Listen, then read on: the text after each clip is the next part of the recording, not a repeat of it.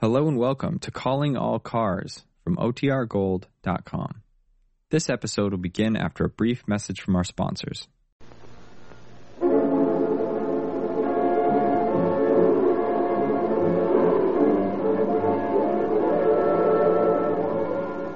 Calling All Cars, a copyrighted program created by the Rio Grande Oil Company.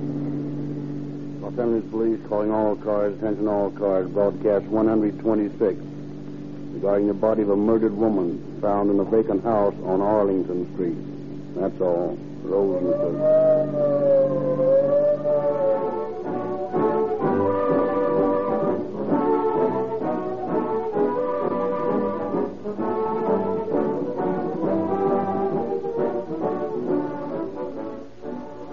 The amazing speed and efficiency of the police and emergency cars operated by the West's largest cities and counties make the best possible advertisement for Rio Grande cracked gasoline.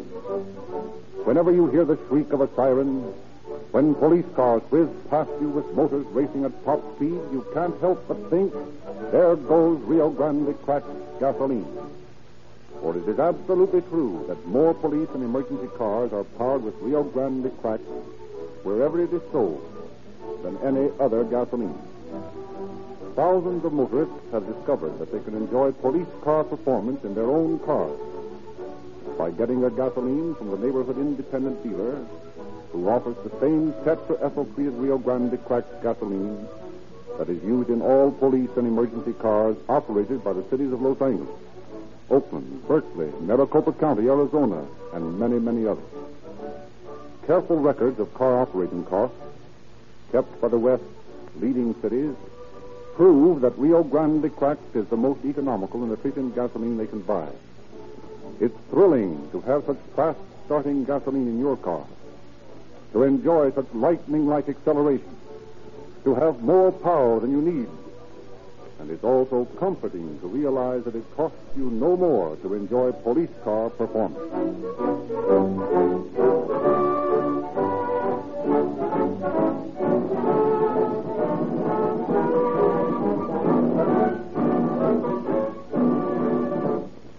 Davis of the Los Angeles Police Department is unable to be here this evening, but he has sent us the following message. Well, Chief Davis has just come in the studio. Chief Davis, you're right on cue. You want to read from my copy? Good evening, friends.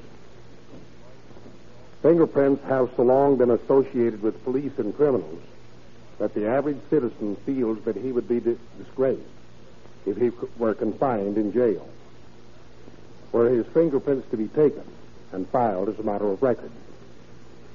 This is a false attitude, and civic organizations all over the country are working to break it down. If every citizen in the country were to be fingerprinted, the work of the police would be much easier. I do not say this to infer that in the eyes of the police, every citizen is a potential criminal. Far from it. But universal fingerprinting has its serviceable aspects in many walks of life. It serves as a positive identification. It avoids many unfortunate mistakes. It is unimpeachable proof of identity. In the case you're about to hear, our work would have been much simpler in solving a baffling murder. If the victim had been fingerprinted, we would have had the murderer before he had a chance to get away. Fingerprinting does not imply a criminal stigma. It is a protection for every citizen.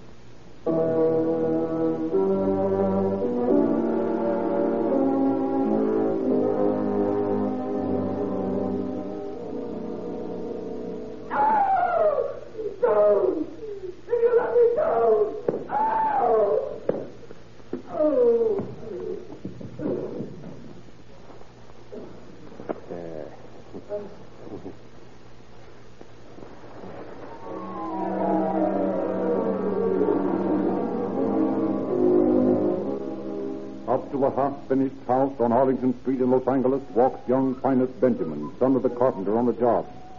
His father has sent him to match some hardware on the second floor. Whistling merrily to himself, Finus picks his way among the lumber strewn around the first floor, ascends to the pitch smelling new staircase, his footsteps echoing through the empty building. He gains the second floor landing. Stop. Oh. Oh. Police,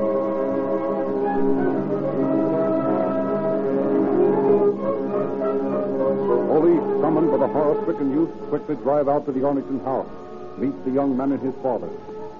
Slowly mount the empty, unpainted stairs. Stop, thickened at the top. She's lying on her face. Turn her over, Wenzel. Yes, sir. Look, Lieutenant. The legs are burned, and there's burned paper all around her. Hmm. Tried to cover up the murder, I guess. Here you are, sir. Possible to make out those features. Flash beyond recognition. Where's this, sir? What's that? Neck of a beer bottle. Cap still on it. There are blood-stained pieces of the broken glass all around the hallway here. Yep. The murderer must have beaten her over the head with this beer bottle. I've never seen anything more brutal. If that paper had burned, the whole house would have gone up, and there wouldn't have been a trace of the body. Which is just what the murderer planned. But why didn't the paper burn? Well, you see, it's asbestos paper. We use it in building because it's fireproof. Have you any idea who this woman is? Mm, no, sir, I haven't. Who are you building this house for? A finance company. Hmm. You haven't seen anybody around the place recently. No, sir. You see, we've been working on another job for the last few days. and There hasn't been anybody around here. Well, our first task is to get an identification of the victim. Better phone the morgue to take her in, Wenzel. Yes, sir.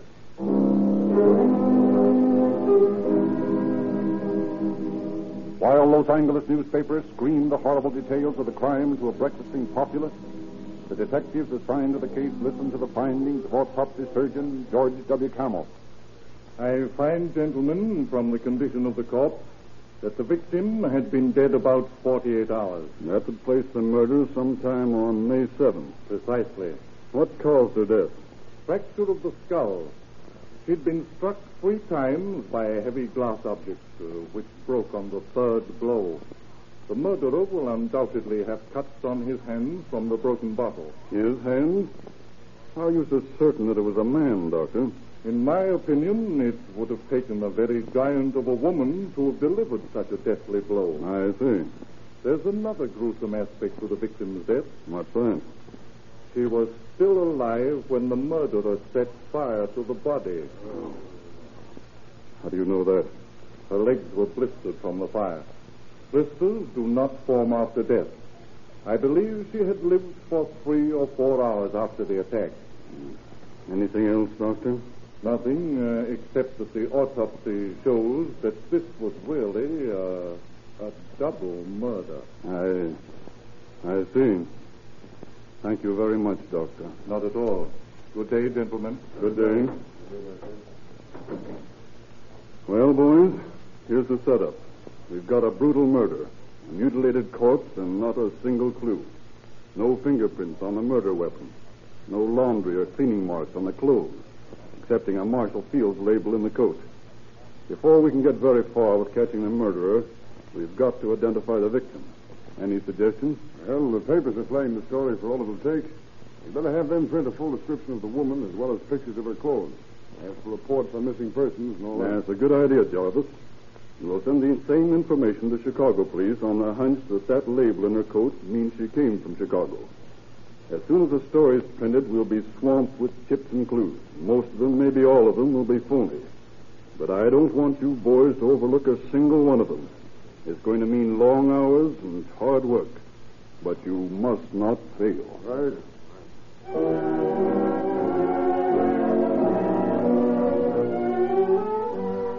Lieutenant Klein's guess was right. As soon as the description of the mystery corpse and its clothes is published, hundreds of letters, phone calls, and relatives of missing women pour into the Detective Bureau. Scores of positive identifications are made, and then run down to end in blind alley. Dozens of spite letters and cranks messages are followed through, investigated, dismissed. The detectives work from early morning until long after midnight, sifting the plethora of rumors, tips, false clues. And daily the mystery deepens. The identification of the mangled corpse becomes less likely. A fruitless week goes by. And then the officers return to their original clues. Let's look at the clothes again, even though there were no identification marks on them. Take these shoes, for instance. Notice anything peculiar about them? No. Just another pair of brown shoes. Yes. But look here. These shoes have had new heels put on them recently. If we could find the shoemaker who did that work, it might give us a lead. Yes, it might, but good Lord, man, think of how many hundred shoemakers there are in Los Angeles. It makes no difference. We've got to check them all. Okay. And look at this hat. It's unusual enough so that it ought to be recognized by the person who sold it. Yeah, but the picture of the hat's already been run in all the papers. Yes, but pictures don't show color. And look at the color of this hat. Bright blue, with cream-colored feathers on either side. You'd never forget selling that hat, would you, Charlie? Me? I wouldn't sell it. I'd throw it away. Well, we've got to canvass every millinery store in town and see if we can trace our victims through her hat. You take as many men as you need for the cobblers, and I'll work the milliners. Okay, Herman. Best of luck. I'll need it, and so will you.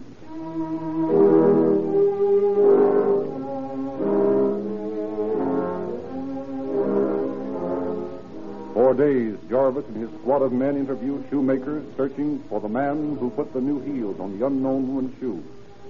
And for days, Klein, embarrassed, feeling out of place, enters millinery shop after millinery shop with the blue hat under his arm. Finally, in a shop on South Broadway, Oh, good afternoon, sir. Could I show you something? No, I'm from police headquarters, and I'm trying to find out where this hat was sold. Uh, did you ever see it before? Why, no, I haven't. Oh, of course I have. You have? Where? hmm Why, there was a picture of it in the papers, wasn't there? In connection with the Arlington Street mystery. Yes. Well, that's where I saw it. Oh, Tell me, officer, do you think, who do you think killed that poor woman? I haven't any idea. I'm trying to find out who that poor woman was first. Well, now, I've been following that case pretty close. And I said to my girlfriend last night, I said, Stella, listen, you are know... you sure you never saw this hat before? Why, yes. Okay, thanks. Of course, I only been working here a week. Well, why didn't you say so in the first place? It's one of the girls has been here longer than a month. Well, now, there's Miss Baldwin over there. She's been here all a long time, maybe six months or a year. Call her over, will you? All righty. Oh, Miss Baldwin, dearie, will you come here a minute? Uh, now, as I was saying, I said to Stella, why, you're not even listening. Aren't you interested in what I said to Stella? No. Oh. Yes, Marjorie, what is it? What do you want? I have a customer over here, you Well, know. this man, he wants some information. He's a policeman. Oh, yes, sir. What can I do for you? I'm for you? investigating the Arlington Street murder. I'm trying to find where this hat was sold.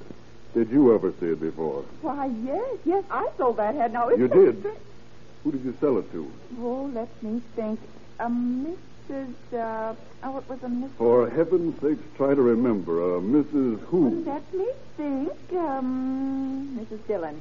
Yes, that was her name, Mrs. Dillon. She came in with her husband. I remember quite plainly now. Somehow we got talking about Chicago. About I used to live there, Chicago. you know, and after I Yes, that she checks. told me she isn't it? What did this Mrs. Dillon look like? Well, oh, she was about the size of Marjorie here. I remember she wore a coat with a plaid collar. Coat and she had a- with plaid collar. Yes, that's right.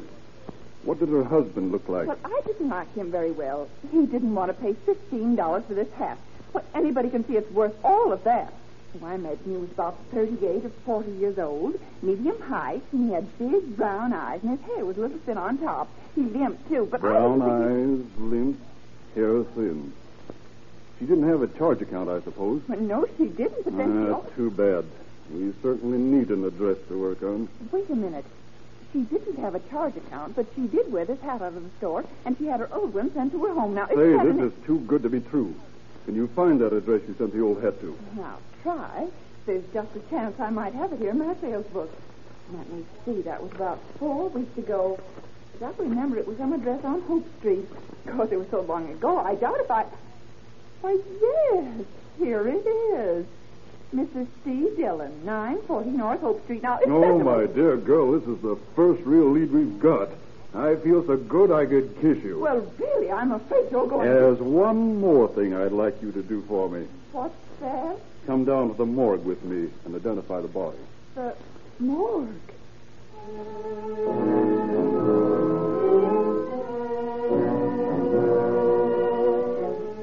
At the morgue, Miss Baldwin positively identifies the body of the woman she knew as Mrs. Dillon.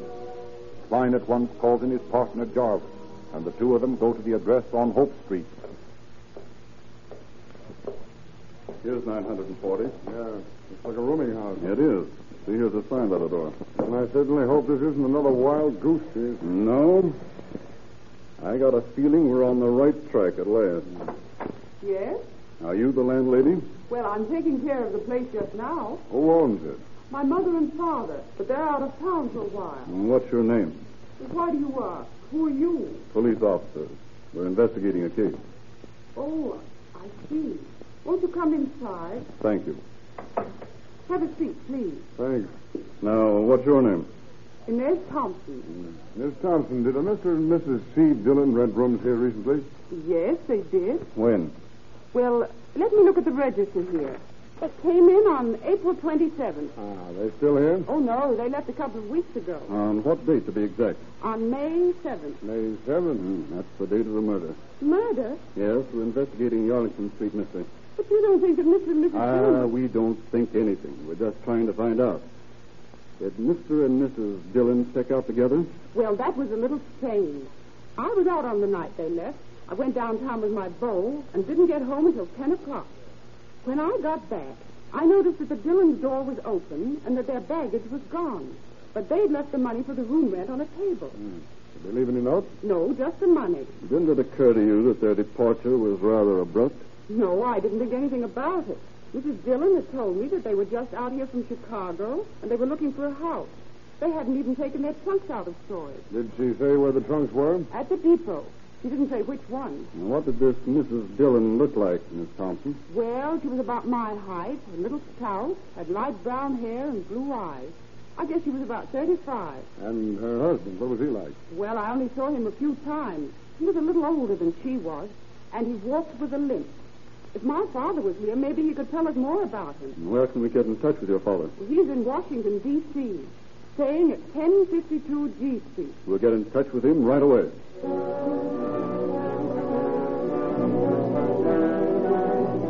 While Los Angeles papers carry the news of the identification, Washington police, at the request of Lieutenant Klein, are questioning Mr. and Mrs. Thompson regarding the Dillons. Next day, from the capital, comes the report. Well, Charlie, we didn't get much from the Thompsons. Well, what do they say? Merely that Dillon had told them that he had lived in Chicago. Yeah, we already know that. What else? That he was once an intern. Yeah, it looks like we'll have to ask for more help from the public. Right. I'll have the papers carry a story requesting information about a man named Dillon from Chicago. I hope the papers are more help than they were in the identification of the body. In the meantime, you cover the railway station for those trunks he was supposed to have checked.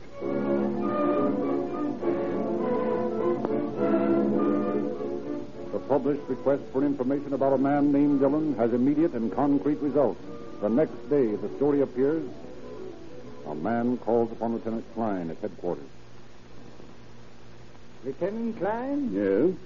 I've come to see about this Dillon fellow you're looking for. Yes? On April 30th, uh, I showed Mr. and Mrs. Dillon uh, a house that was renting out in Glendale. You did?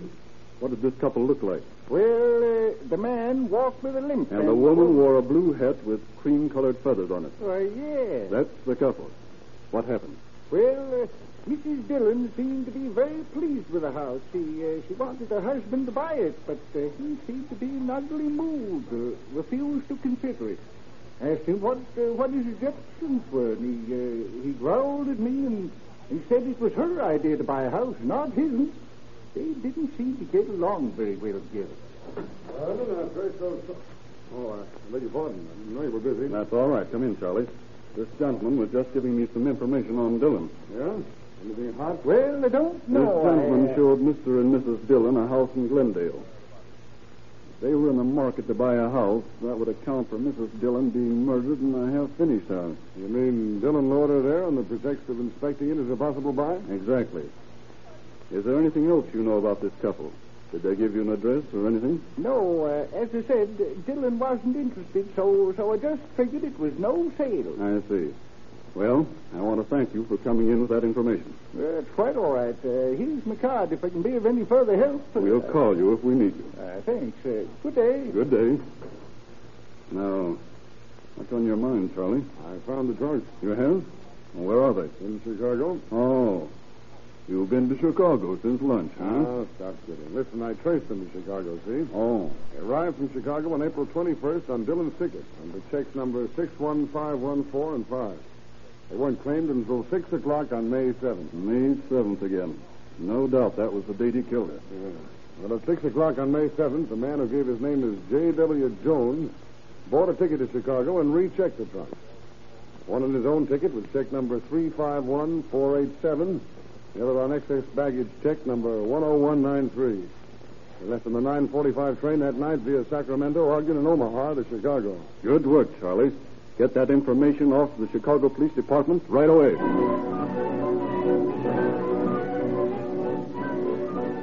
Upon receipt of the Los Angeles officer's information regarding the trunk check, the Chicago police immediately sets to work on the clues.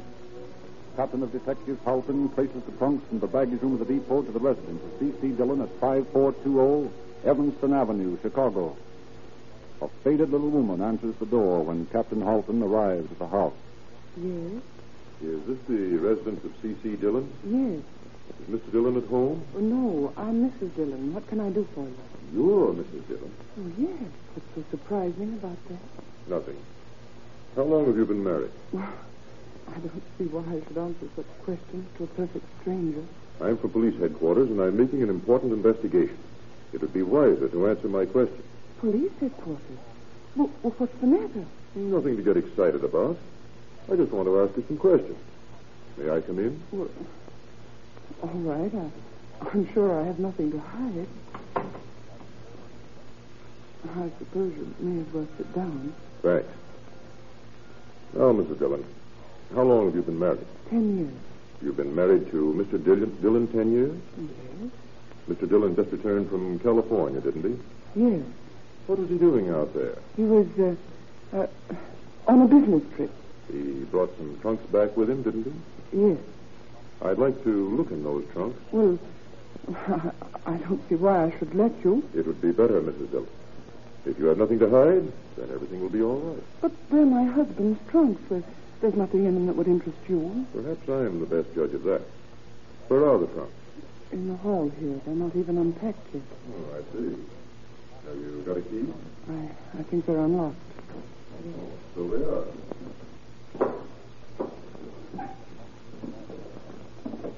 Hmm. Couple of suits, shirts.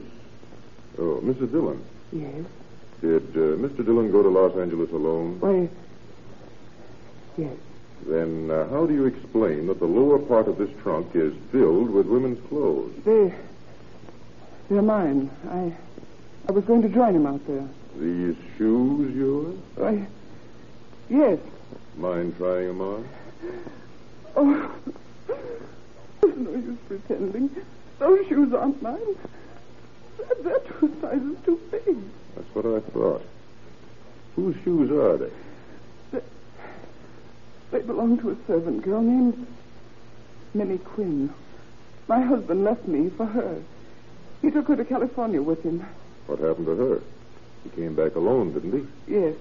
He he said he couldn't go through with it. He gave us some money and got her a job in Los Angeles. Then he came back to me and the children. He was sorry. He apologized and oh, I forgave him. But I, I'm so ashamed. Where is your husband now, Mrs. Dillon? He's he's out looking for a job. I, I don't know when he'll be home. I think I'll wait for him, if you don't mind. Of course, if if you want to, but uh, what is it you want to see him about? I want to ask him some questions about a half-finished house and a broken beer bottle and uh, Minnie Quinn. But I, I don't understand. You will in time, Mrs. Dillon. Now, please don't let me upset your household. I'll just sit in here and read the paper. You just forget about me. Well, all right. I I, I, I was just going to the store when you came in. I, I think I'll get my marketing done. All right. If, if I'm not back by, by four o'clock, when you give the baby her bottle, it, it's on the stove, and she's in the back bedroom. I certainly will, Mrs. Dillon. Frightened, bewildered, Mrs. Dillon rushes out of the house, down to the corner, not to a market, but to a saloon.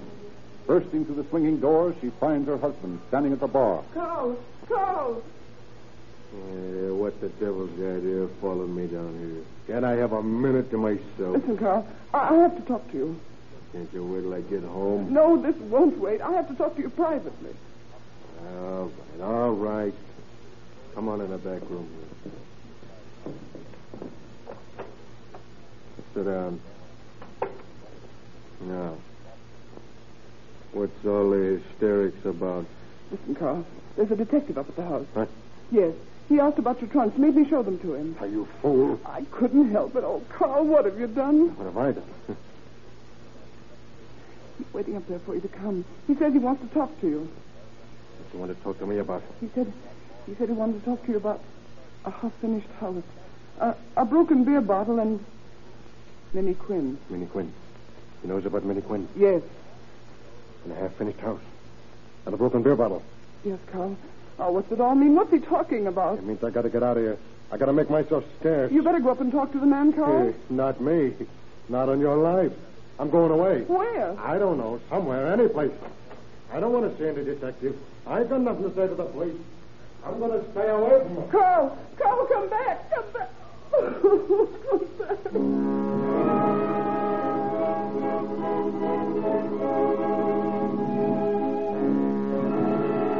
Terrified, Dillon wanders aimlessly through the streets of Chicago until late at night. Then he boards an interurban car, and a little later finds himself in Evanston, Illinois. Linking along in the shadows through dark alleys, he finally arrives at the tracks of the Northwestern Railway. For a half hour, he stands fascinated at the faint reflection of the signal light from the highly polished rails. Then, from a great distance, comes the whistle of the Chicago Limited. Dillon tenses, his throat dry, his hands moist with the sweat of fear. That distant whistle is his summons. Horror roots him to the spot. Fear sends sharp, hot pains through him. Nearer and nearer, the increasing roar of the approaching limited. The throb of his destiny.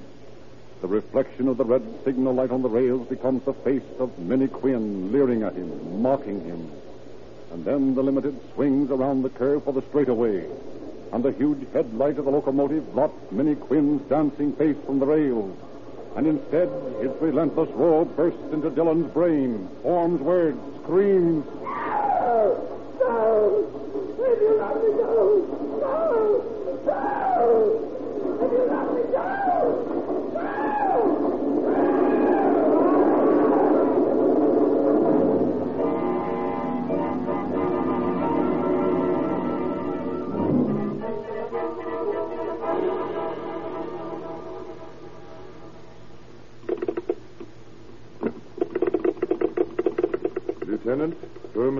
9, Police Department, Los Angeles.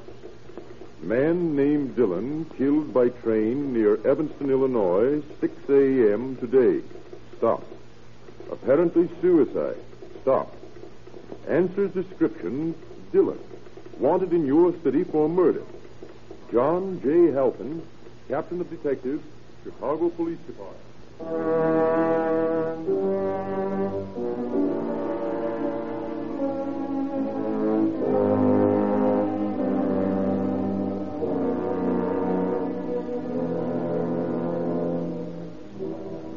Further information about the true police cases dramatized on these broadcasts, we refer you to the Calling All Cars News, a fascinating illustrated publication given away free wherever Rio Grande cracked gasoline is sold.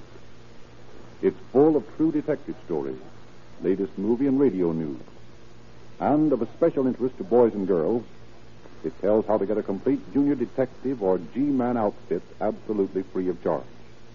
15 free gifts for every boy and girl who joins the Rio Grande Junior Police Department. Ask your Rio Grande dealer. Ask him, too, what motor oil he can absolutely guarantee to lubricate perfectly all the time. You will be driving soon in desert heat at high speed. And that's when most motor oils fail. That's why your Rio Grande dealer so enthusiastically recommends Sinclair motor oil.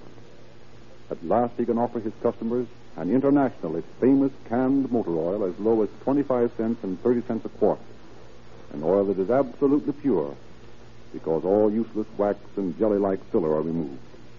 It is this waste material in ordinary motor oil that makes it break down at high speed and in hot weather. Sinclair motor oils are guaranteed to give perfect lubrication.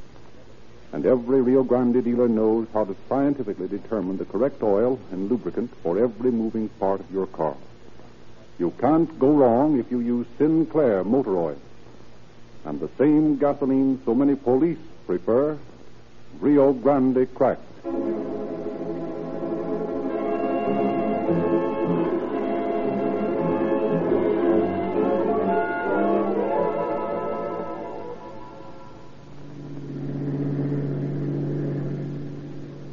Police calling all cars, attention all cars, a cancellation of broadcast 126 regarding a murder on Arlington Street. The victim identified and suspect has committed suicide. That's all. Rolls and